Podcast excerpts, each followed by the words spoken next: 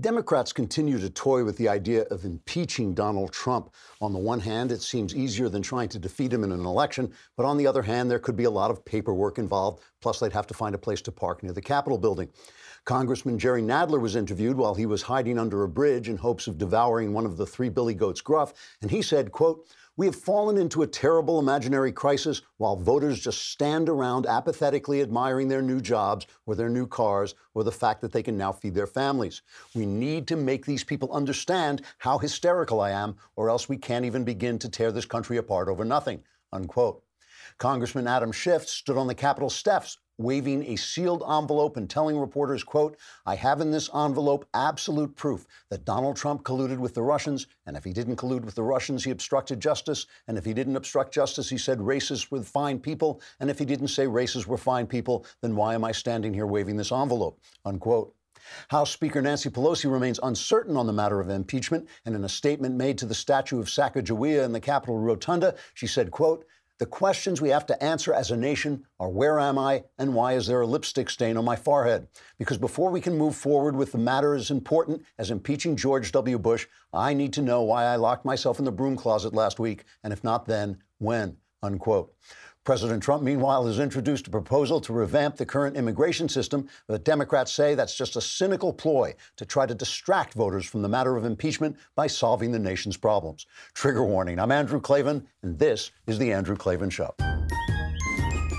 I feel hunky dunky, life is tickety boo.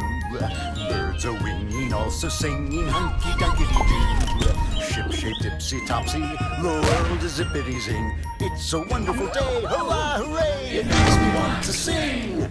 Oh, hurrah, hooray!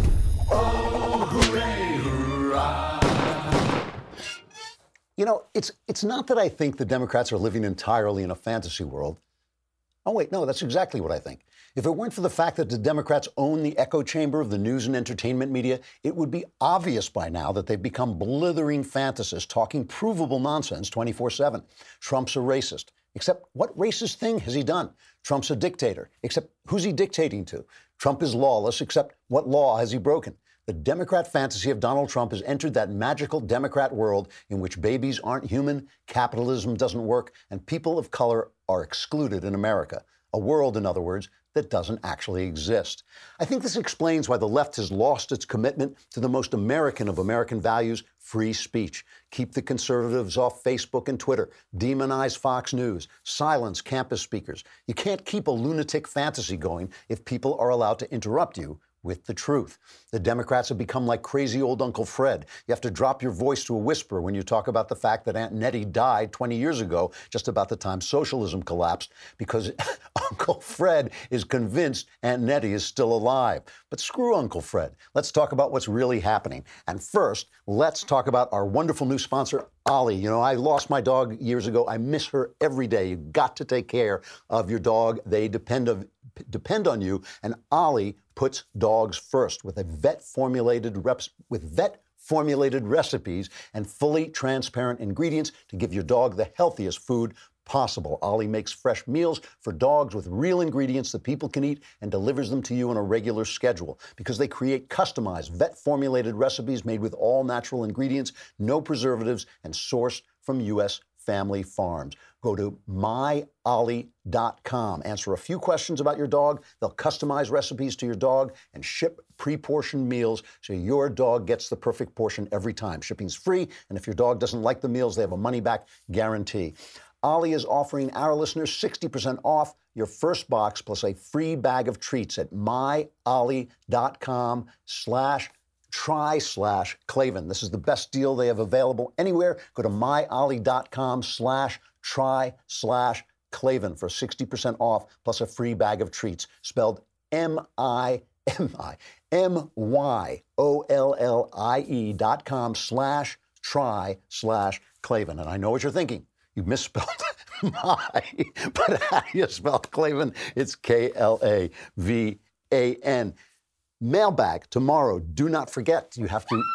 how, how, how, can you forget with that scream forever echoing and echoing in your ears until you just want to strangle somebody in the engineering room? Uh, don't forget. go, go to dailywire.com, hit the podcast button, hit the Andrew Klavan podcast, hit the little mailbag, and you can ask me anything you want. Ask about your personal life, ask about religion, ask about politics. All my answers are guaranteed 100% correct and will change your life sometimes for the better. You got to be a subscriber to do it. So go to dailywire.com and subscribe. It's a lousy 10 bucks a month, a lousy 100 bucks for the year, and for 100 bucks, not only to get me ask, to ask me questions for a whole year, you get the Leftist Tears tumbler, which believe me, you're going to need. Okay, so yesterday I, happened to be in the car uh, listening to the radio when Donald Trump began one of his speeches uh, at one of these rallies. He gives in these godforsaken places where people don't even live in New York or LA. It's hard. I didn't even know there were people out there. But Donald Trump knows there are people out there, and he goes out and he starts to give a speech, and he is getting, you know, kind of more disciplined in his speeches, although he does go off in these hilarious rants sometimes. But but anyway, he's talking about the thing that he should be talking about, which is the economy. And here's a portion of that than 5 million Americans have been lifted off of food stamps. We're getting Americans off welfare and back into the workforce, and it's happening by the thousands and thousands and thousands. One million people have been lifted out of poverty, and the poverty rate for African Americans has reached the lowest level ever recorded. The Hispanic American, African American, and Asian American unemployment rates have also reached an all time historic low. Those debates should be very easy when we meet whoever we're going to meet. Because statistically, I mean, maybe, I don't know, who knows? Politics is a crazy world, but when you have the best employment numbers in history, when you have the best unemployment numbers in history, when you have the best economy probably that we've ever had, I don't know how the hell do you lose this election, right? he sounds he sounds pretty confident. Trump always sounds pretty confident, but he looks incredibly relaxed. I got to say, for a guy who's under fire, uh, 24 hours uh, a day, seven days a week, he looks very relaxed. He looks like he feels uh, that he's got this going on. But I was listening to those figures, which are largely correct. I mean, obviously, Trump has that Carney Barker way of talking where he, everything is the best ever and the best ever. But, you know, the numbers are real. The numbers are real. He has brought jobs back. The growth in this country has been great. It's obvious he's taken off that, that incredible weight that Barack Obama put on the country, not just by overregulating business, not just by being unreliable in what atmosphere he was creating for business so business couldn't count on what was going to happen next, but also in that just a droning blame of, oh, we're not the country we're supposed to be. You know, I mean, they talk about animal spirits in business, and Obama was the greatest killer of uh, animal spirits ever, and Trump, you know, pumps people up. He loves the country and everything's going great. But I thought, like, what are they going to do? And it's just like, the picture of Donald Trump that comes out of the Democrat media 24 7 again, that comes out all the time, it's just different than the than real Trump. It's different than the real Trump. I mean, first of all, the stuff that he's talking about, he's talking about the minority numbers, the things that he has done for the minority communities in this country, if that's what we have to call them. I don't know why they're not just Americans, but we we're always identifying them as minorities. He's done amazing things for those communities in terms of the economy, which kind of puts the lie to this whole racist thing, which is all we have heard is racist, racist, racist. They pushed that thing about, oh, there are fine people on both sides until finally they had to admit, oh, yeah, we lied to you for two years. Now we just won't mention it again, but we'll keep saying he's racist. A, a uh, two uh, in researchers at the University of Pennsylvania, uh, Daniel Hopkins and Samantha Washington, set out to measure the effect of Trump's election on anti black and anti Hispanic prejudice.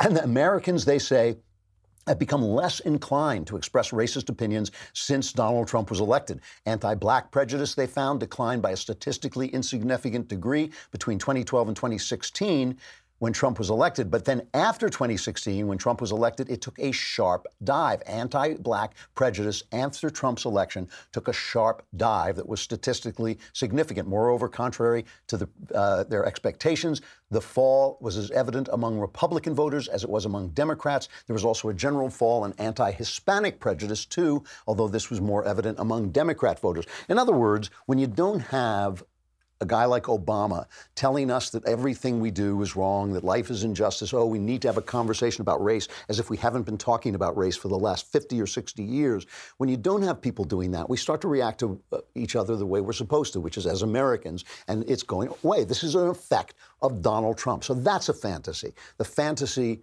that Trump is making racism worse, that he's bringing out from under the rock all the evil white supremacists, that white supremacism is a growing problem, which the numbers show that it is not. That is just, a, I mean, you know, you can not like Trump. You can say his policies are wrong. You can disagree with his policies, but I'm talking about fantasy. I'm talking about the difference between fantasy and reality. What you cannot say is that he's a a racist or that he has acted in a racist way. You could say that Obama was a racist. He went for 20 years to a racist church. Uh, he convicted police officers without any evidence, uh, calling them racist. He tried to take over local police forces with the feds on the grounds that they were racist when the numbers showed they weren't. You know, you could have said that. And you could say we all have glitches, we all have things that come out of our mouth. You can always pick and choose things. But in terms of his actions, in terms of his policies, I don't see how it's possible to make the legitimate argument that this is an actual racist guy. More fantasy to come, but first, ZipRecruiter. And ZipRecruiter is all important. I mean, you see the way this is here at the Daily Wire. I mean, you try and get things done. They keep having people scream at you every time you say mailbag. There's somebody shrieking in your ear. Do you want that to happen? Do you want that kind of shrieking and craziness to be going on in your business? No, you got to use ziprecruiter.com slash Daily Wire. ZipRecruiter sends your job to over 100 of the web's leading job boards, and they don't stop there because they have powerful matching technology with which they scan thousands of resumes to find people with the right experience and invite them to apply to your job. ZipRecruiter goes out and finds the people for you. It's so effective that four out of five employers who post on ZipRecruiter get a quality candidate through the site within the first day. And right now, my listeners can try ZipRecruiter for free, which is pretty inexpensive. It's at this exclusive web address, ziprecruiter.com slash dailywire. That's ziprecruiter.com slash dailywire. And dailywire is all one word, D-A-I-L-Y-W-I-R-E. ziprecruiter.com slash dailywire. Do not let what happens here happen at your business. ZipRecruiter is the smartest way to hire. So let's talk about the economy, right? I mean, the economy really, ha- the, this, the people that he's talking about, too, the people who depend on manufacturing jobs and energy jobs and all these kind of uh, hands on jobs that we were told were going to disappear. We were told by Obama this, these are done, right? Obama said these aren't coming back. These jobs aren't coming back. You'd need a magic wand. Remember Paul Krugman from Knucklehead Row at the New York Times? He was, uh, nothing policy can do, this is a quote, nothing policy can do will bring back those lost jobs. The service sector is the future of work, but nobody wants to hear it. And you know, the big brains in Silicon Valley, they're telling us we need a guaranteed income because everybody's going to be a robot from now on. You're not going to have anything to do but sit around and eat, eat soma, you know, eat opiates and uh, stare into space. And so we'll give you money to leave us alone while we create the future not so much. In the first 21 months of the Trump presidency, non farm employment grew by a seasonally adjusted 2.6%. In the same period, manufacturing employment grew by 3.1%, reversing the trend under Obama when overall employment grew faster than employment in the manufacturing sector.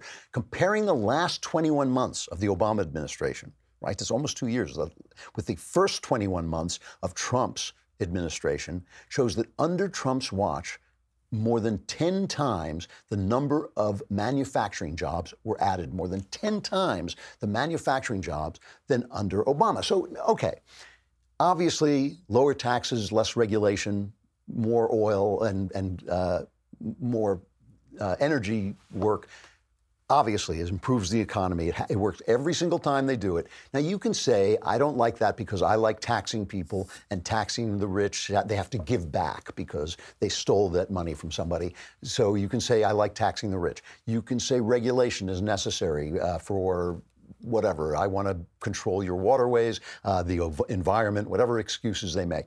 But you can't say it's not happening. You can't just fantasize a world in which Trump isn't successfully rebuilding the manufacturing base, the energy base, and rebuilding our economy. You can, however, if you work at the New York Times. If you if you want to live in this fantasy world, go to the New York Times. I mean, this is the thing.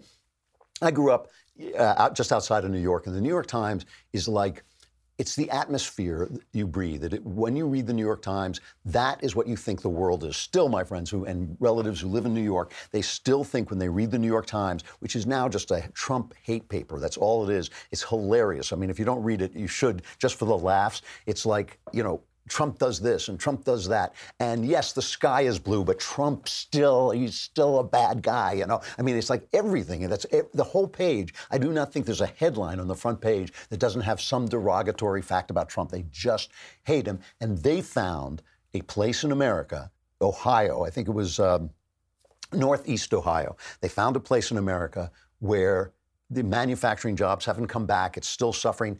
And they can't believe they still support Trump they still support Trump because he has done this for the rest of America. So they found a, a, place where maybe things aren't going as well as anywhere else. And of course, Joe Scarborough, who has now become the living avatar of the mainstream media. He's now like if the mainstream media were just distilled into a human being, it would be Joe Scarborough. He is pumping this idea that somehow, because they did find a corner of America where that's not hasn't rebounded as much as the rest of America, where they're cheering crazily for Trump. You should have seen the hangar he was in yesterday, just packed with people.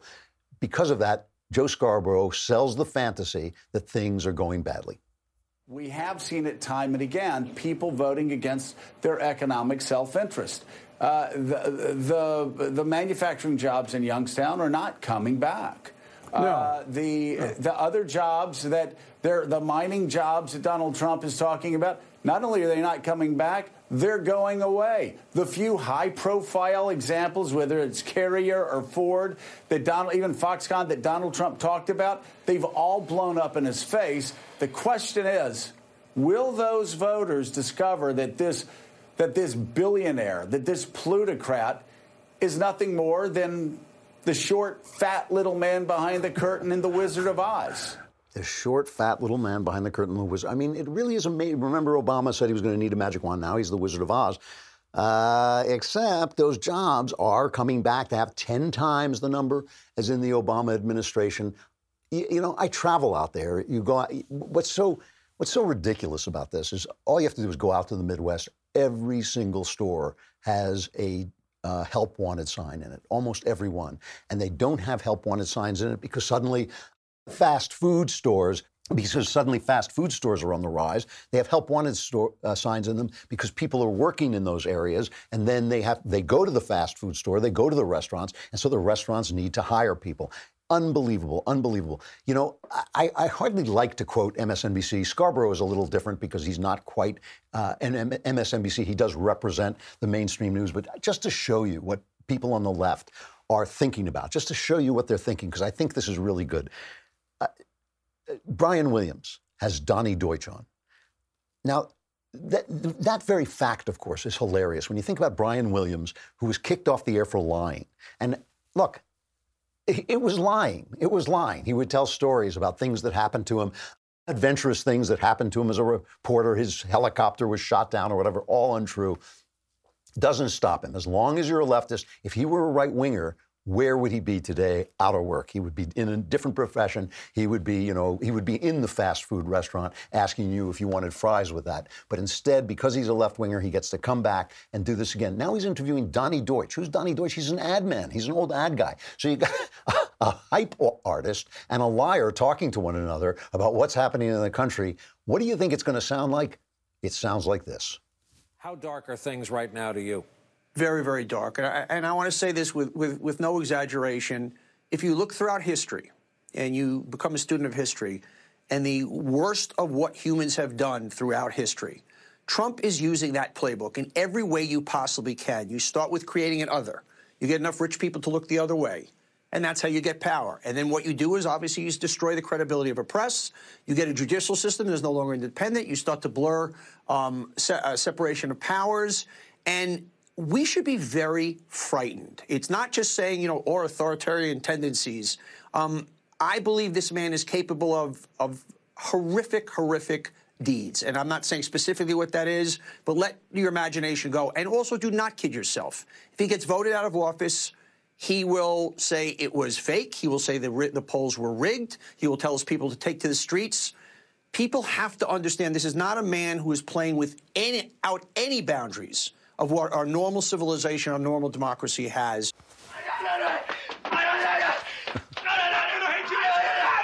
I'm hysterical. I'm having hysterics. I'm hysterical. I can't stop when I get like this. I can't stop. I'm hysterical.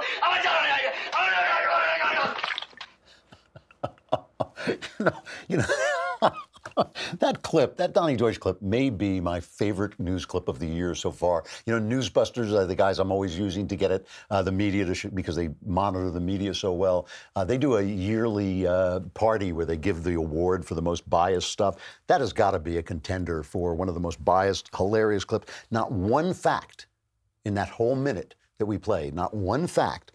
Just let your imagination go. He says, this is a man who's capable of the worst things in human history, okay, the worst things in human history, and let, let your imagination go. And if he's voted out of office, he won't leave. This is the other part of the fantasy. That democracy, which seems to me to be working quite well, right? Our democracy, the way our democracy works, which is it's a republic with a democratic el- element, right? Which seems to be working quite well. It is somehow under threat simply by the presence of Donald Trump, who has never done anything, right? I mean, he's never done anything to hamper our republic, our democracy.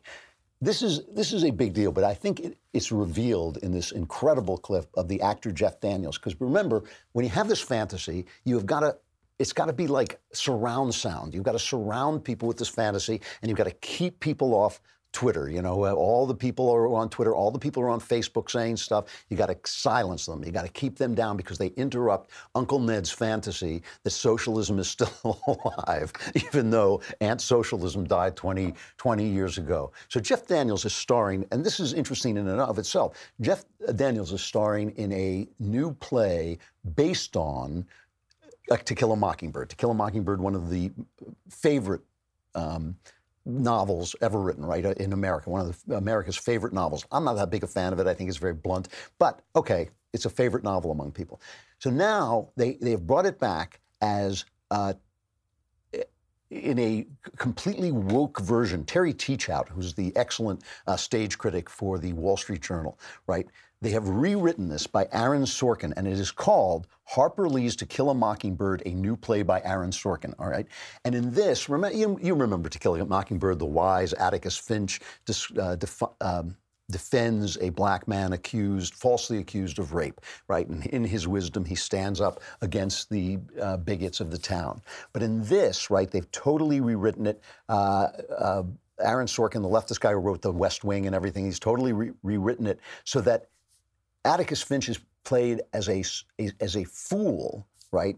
Who doesn't understand just how bad. He says he's, he's incapable of fully appreciating the total depravity of his racist friends and neighbors. A hookwormy gaggle of populism spouting gargoyles. I'm surprised they weren't wearing red MAGA caps with their KKK hoods, right? He has to be, Atticus Finch has to be schooled. Uh, by his his uh, he has to be set straight by Calpurnia, his sassy, wised up black maid. Instead, Atticus Finch, more or less realistically, is the white guy who stands up for the powerless black guy in a time of uh, when the Democrats had brought Jim Crow to the South. So that's that is how they're first of all changing To Kill a Mockingbird, a, an American classic, a book that everybody loves. How they're changing it uh, to reflect what they their fantasy, their fantasy of what America is like, right? That these that anybody who's voting for Donald Trump is a racist, which is just so offensive. It's unbelievable, but also a fantasy.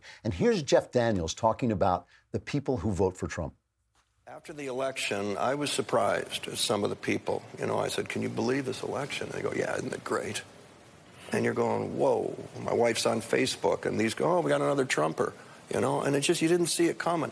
Atticus goes through this. I know these people. They're, they're good people. There's, there's, there's, and there are reasons why. And he's an apologist. He's an enabler. And I think there are people in the Midwest between the coasts who don't pretend, who don't know anything about, who don't care about this, who don't have time for this, who have to make a decision now. You have to decide whether, like Atticus, you believe that there is still compassion, decency, civility, respect for others. Do unto others. Remember that? Do unto others. All that stuff you guys believe in, and you still voted not for Hillary or for Trump. Where are you now? Do you Because the, everybody, because your kids are looking up at you, going, but he lies. And and I think there are a lot of people in the Midwest who are going. It might be enough for them. We're going to find out if it, you know if the big gamble is to go all the way to November 2020, which I agree, and lose. It's the end of democracy. So I love these people. Just, it, would- it would be funny if they weren't so dangerous. But, but what he's saying is the big gamble is not to impeach Donald Trump, as if they had the power to impeach Donald Trump, which they, they have the, might have the power to impeach him, but they don't have the power to convict him. So that's not going to help them any. So he says he agrees that they should do that. Take the big gamble and have a vote. But if they lose the vote, that's the end of democracy because that's how dem- democracy works. You take a vote, and then if you lose, it's not democracy. I mean, that that is the left wing fantasy. That is the left wing fantasy. How is it is democracy dead if they take a vote and the left loses. It's an amazing, amazing fantasy. And meanwhile, meanwhile, we've got uh, you have to silence the opposition because they have this threat that reality is rising. That suddenly we're going to see some of the malfeasance from the Obama administration, the malfeasance from the FBI. And I'm, you know, we haven't got proof of this yet, but even the investigation is something they don't. I mean, this is the way. Here's here's an example of how the left covers the investigation into how the FBI investigation into Trump got started. Move on. Nothing to see here. Please disperse. Nothing to see here. Please.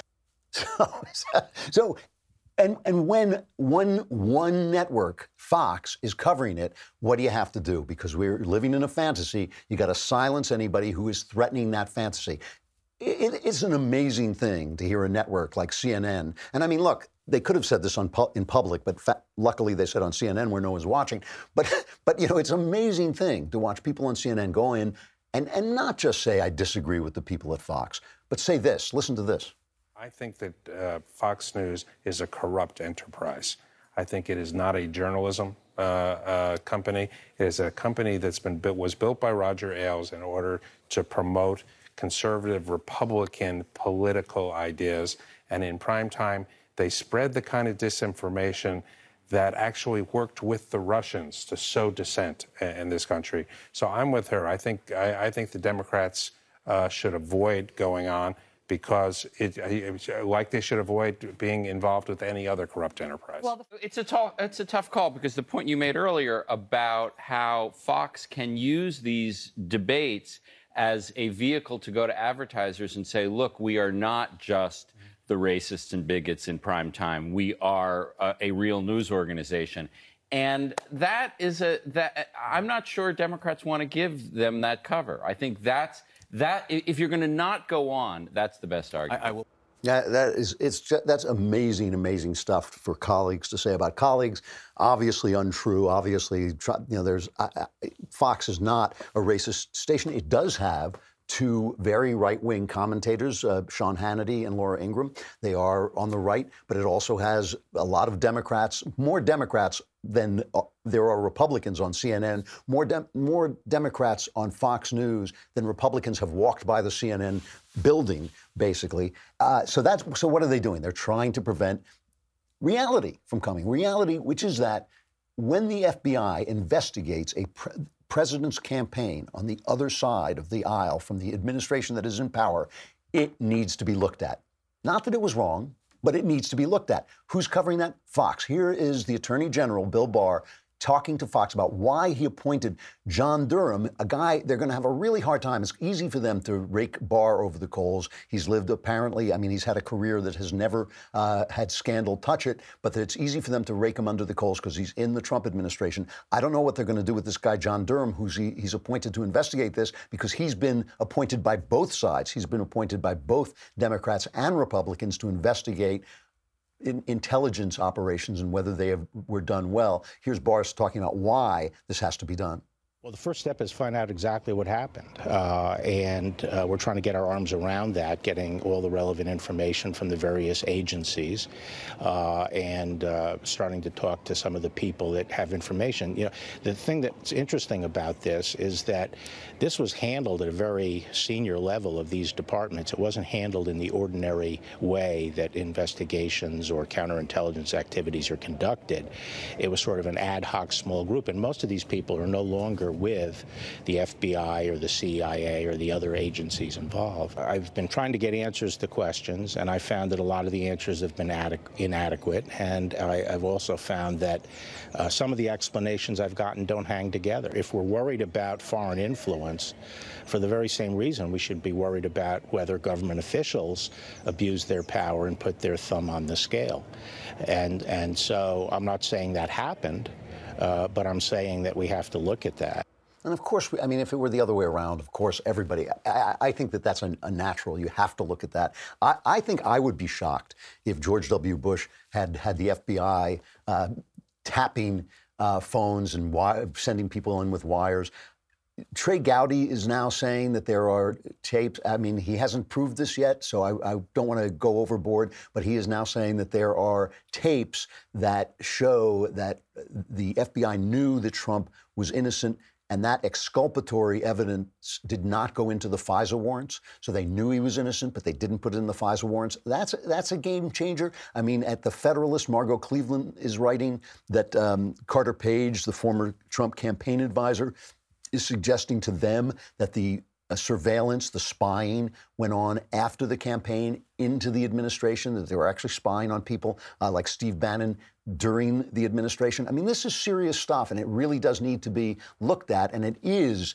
It, it, it is real that it needs to be looked at, and it's real that it might have happened. And if that reality uh, it comes to the surface, it is going to destroy, destroy this fantasy Trump that we've been living with um, now for two years in the media, more than two years in the media. Listen, it's going to be up to us to decide in the end. I mean, we we can buy into these fantasies or not. We can make the truth count, or we can just let it pass by. But eventually, it, it's going to come out. I mean, as long as uh, Trump is in power, as long as there are Republicans pushing to find out what happened, the truth is going to come out. The fantasy is going to collapse, and it's only going to be a matter of how we react to that when it actually happens. Hey, I got Christian Toto coming up. I got to say goodbye to Facebook and YouTube. Do not forget, it's the mailbag tomorrow. Send your questions in now. I will answer them all, solve all your problems just for a lousy 10 bucks a month, a lousy 100 bucks for the year all your problems. I mean, look, go look in the mirror and then come back and say, do you not want your problem solved? By this program? Of course you do. So go on the mailbag and send in your questions now.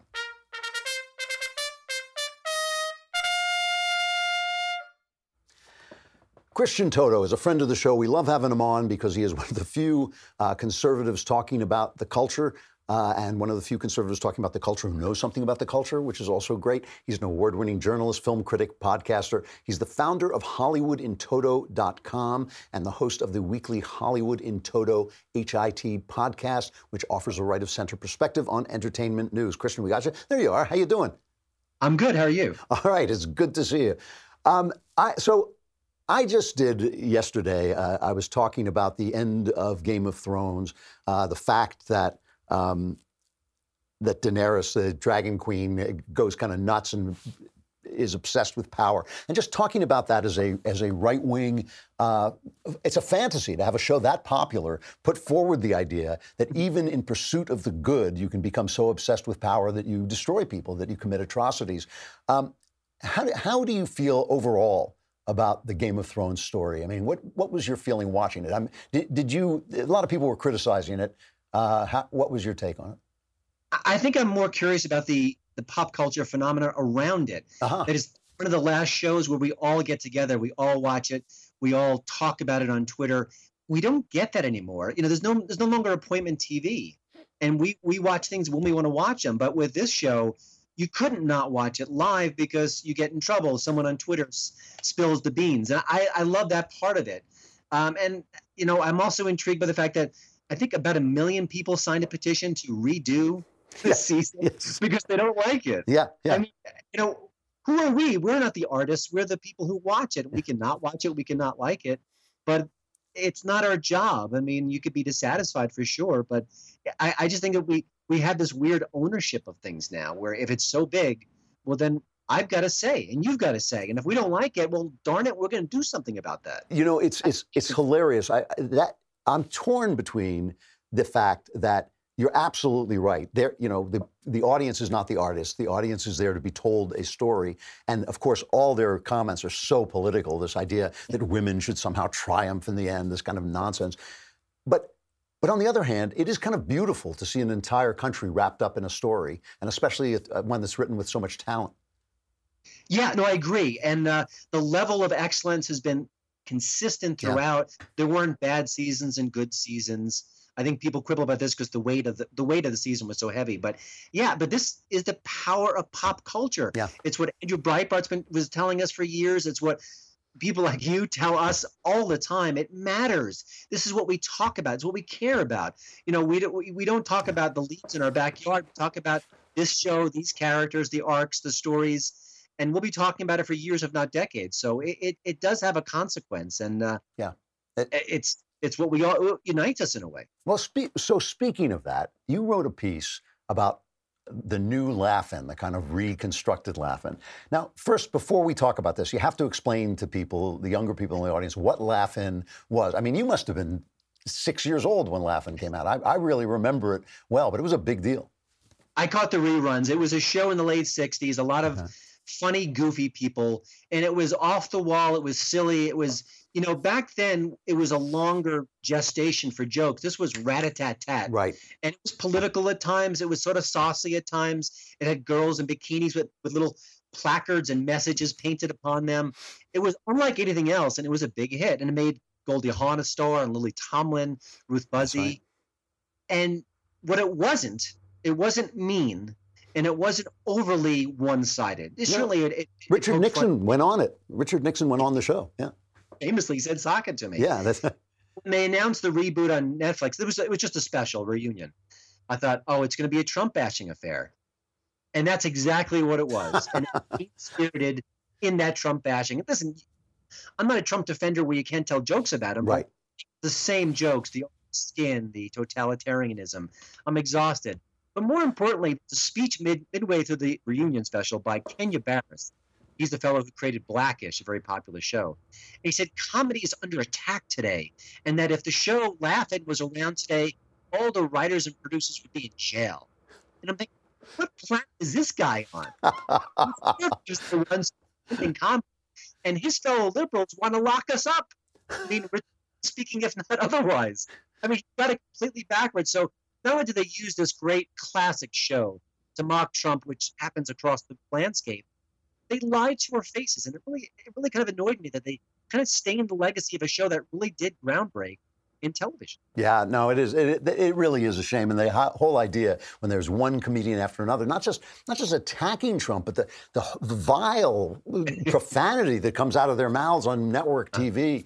Um, you know, where they, you know, where Colbert is suggesting that Trump is performing oral sex on Putin and all this. I mean, just the violent, and and Trump is like, eh, you know, I mean, he laughs at them, he makes fun of them, he calls them failures, but he, there ain't no police showing up at their doors. It's all, again, this fantasy of this dictator shutting them out. So you heard, I know because you wrote about it on your site, you heard the interview I did with uh, Michael Loftus.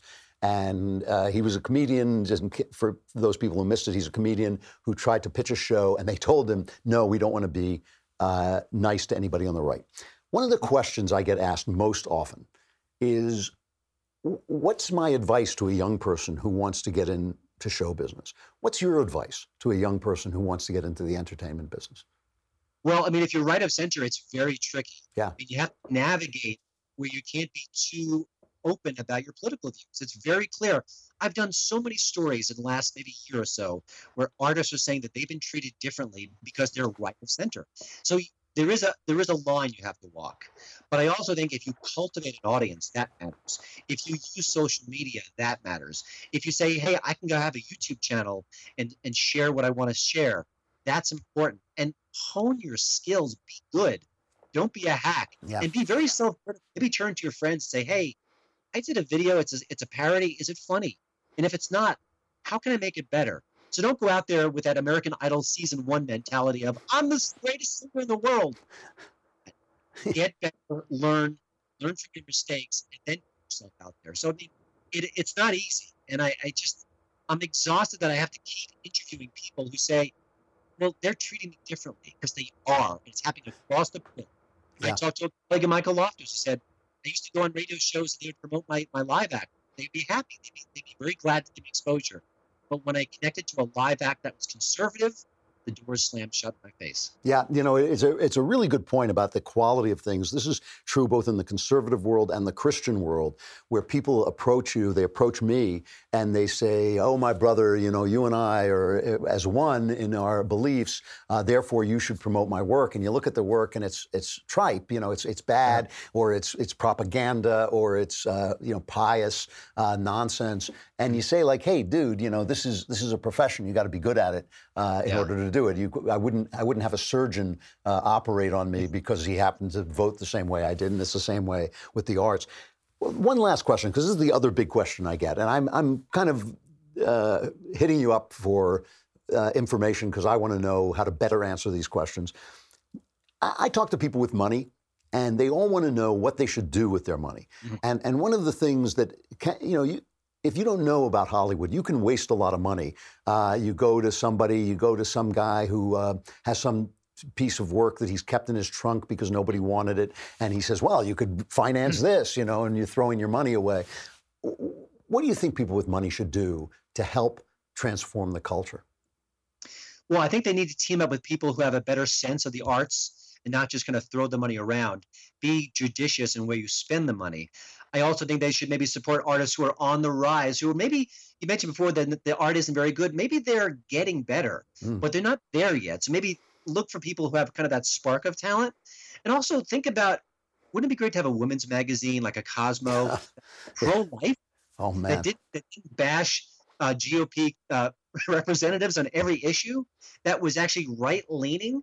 I mean, just think how what what you could do with that, how that would influence people, and and it would be cool, and it'd be hip, and it'd be stylish, but it would be gently right of center, yeah. and it would be an antidote to all these women's magazines, which are telling us that you know that there's no one on the right worth a darn. Yeah. I mean, so I think there's different ways to approach the culture.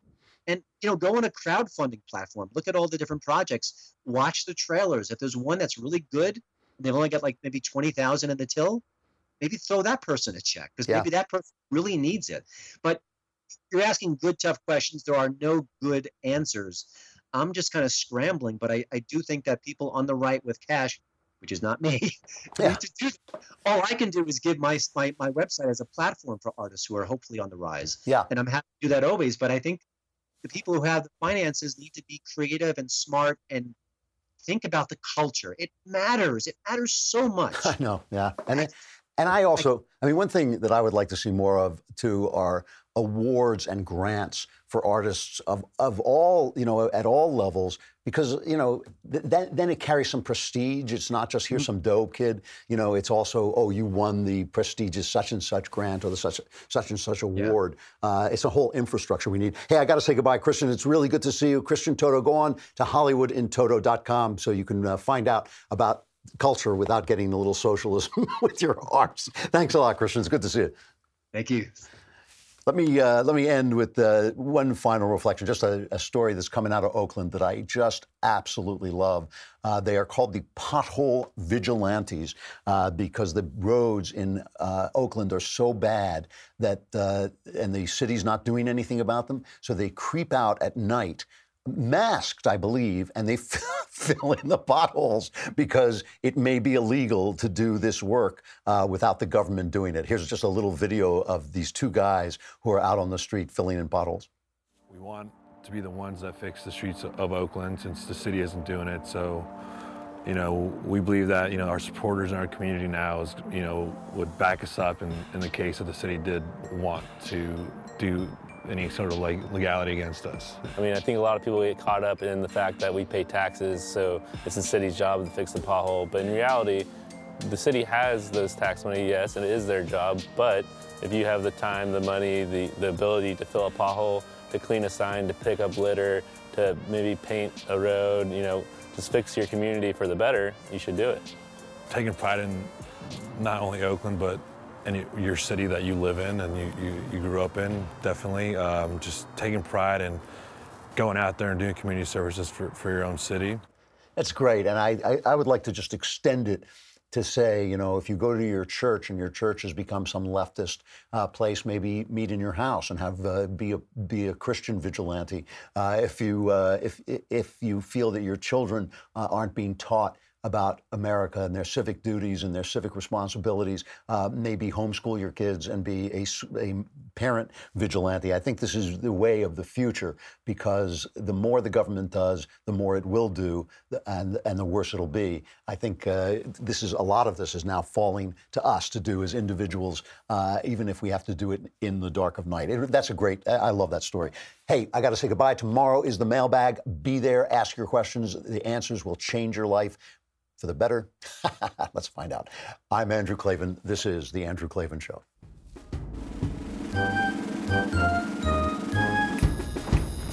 Oh, hooray, hurrah. The Andrew Klavan Show is produced by Robert Sterling. Executive producer, Jeremy Boring. Senior producer, Jonathan Hay. Our supervising producer is Mathis Glover, and our technical producer is Austin Stevens. Edited by Adam Sayevitz. Audio is mixed by Mike Coromina. Hair and makeup is by Jesua Olvera. And our animations are by Cynthia Angulo. Production assistant, Nick Sheehan. The Andrew Klavan Show is a Daily Wire production. Copyright Daily Wire 2019. A new survey shows millennials are poor, lonely, depressed, and socialist. We will analyze why young Americans are so miserable. Check it out on The Michael Knowles Show.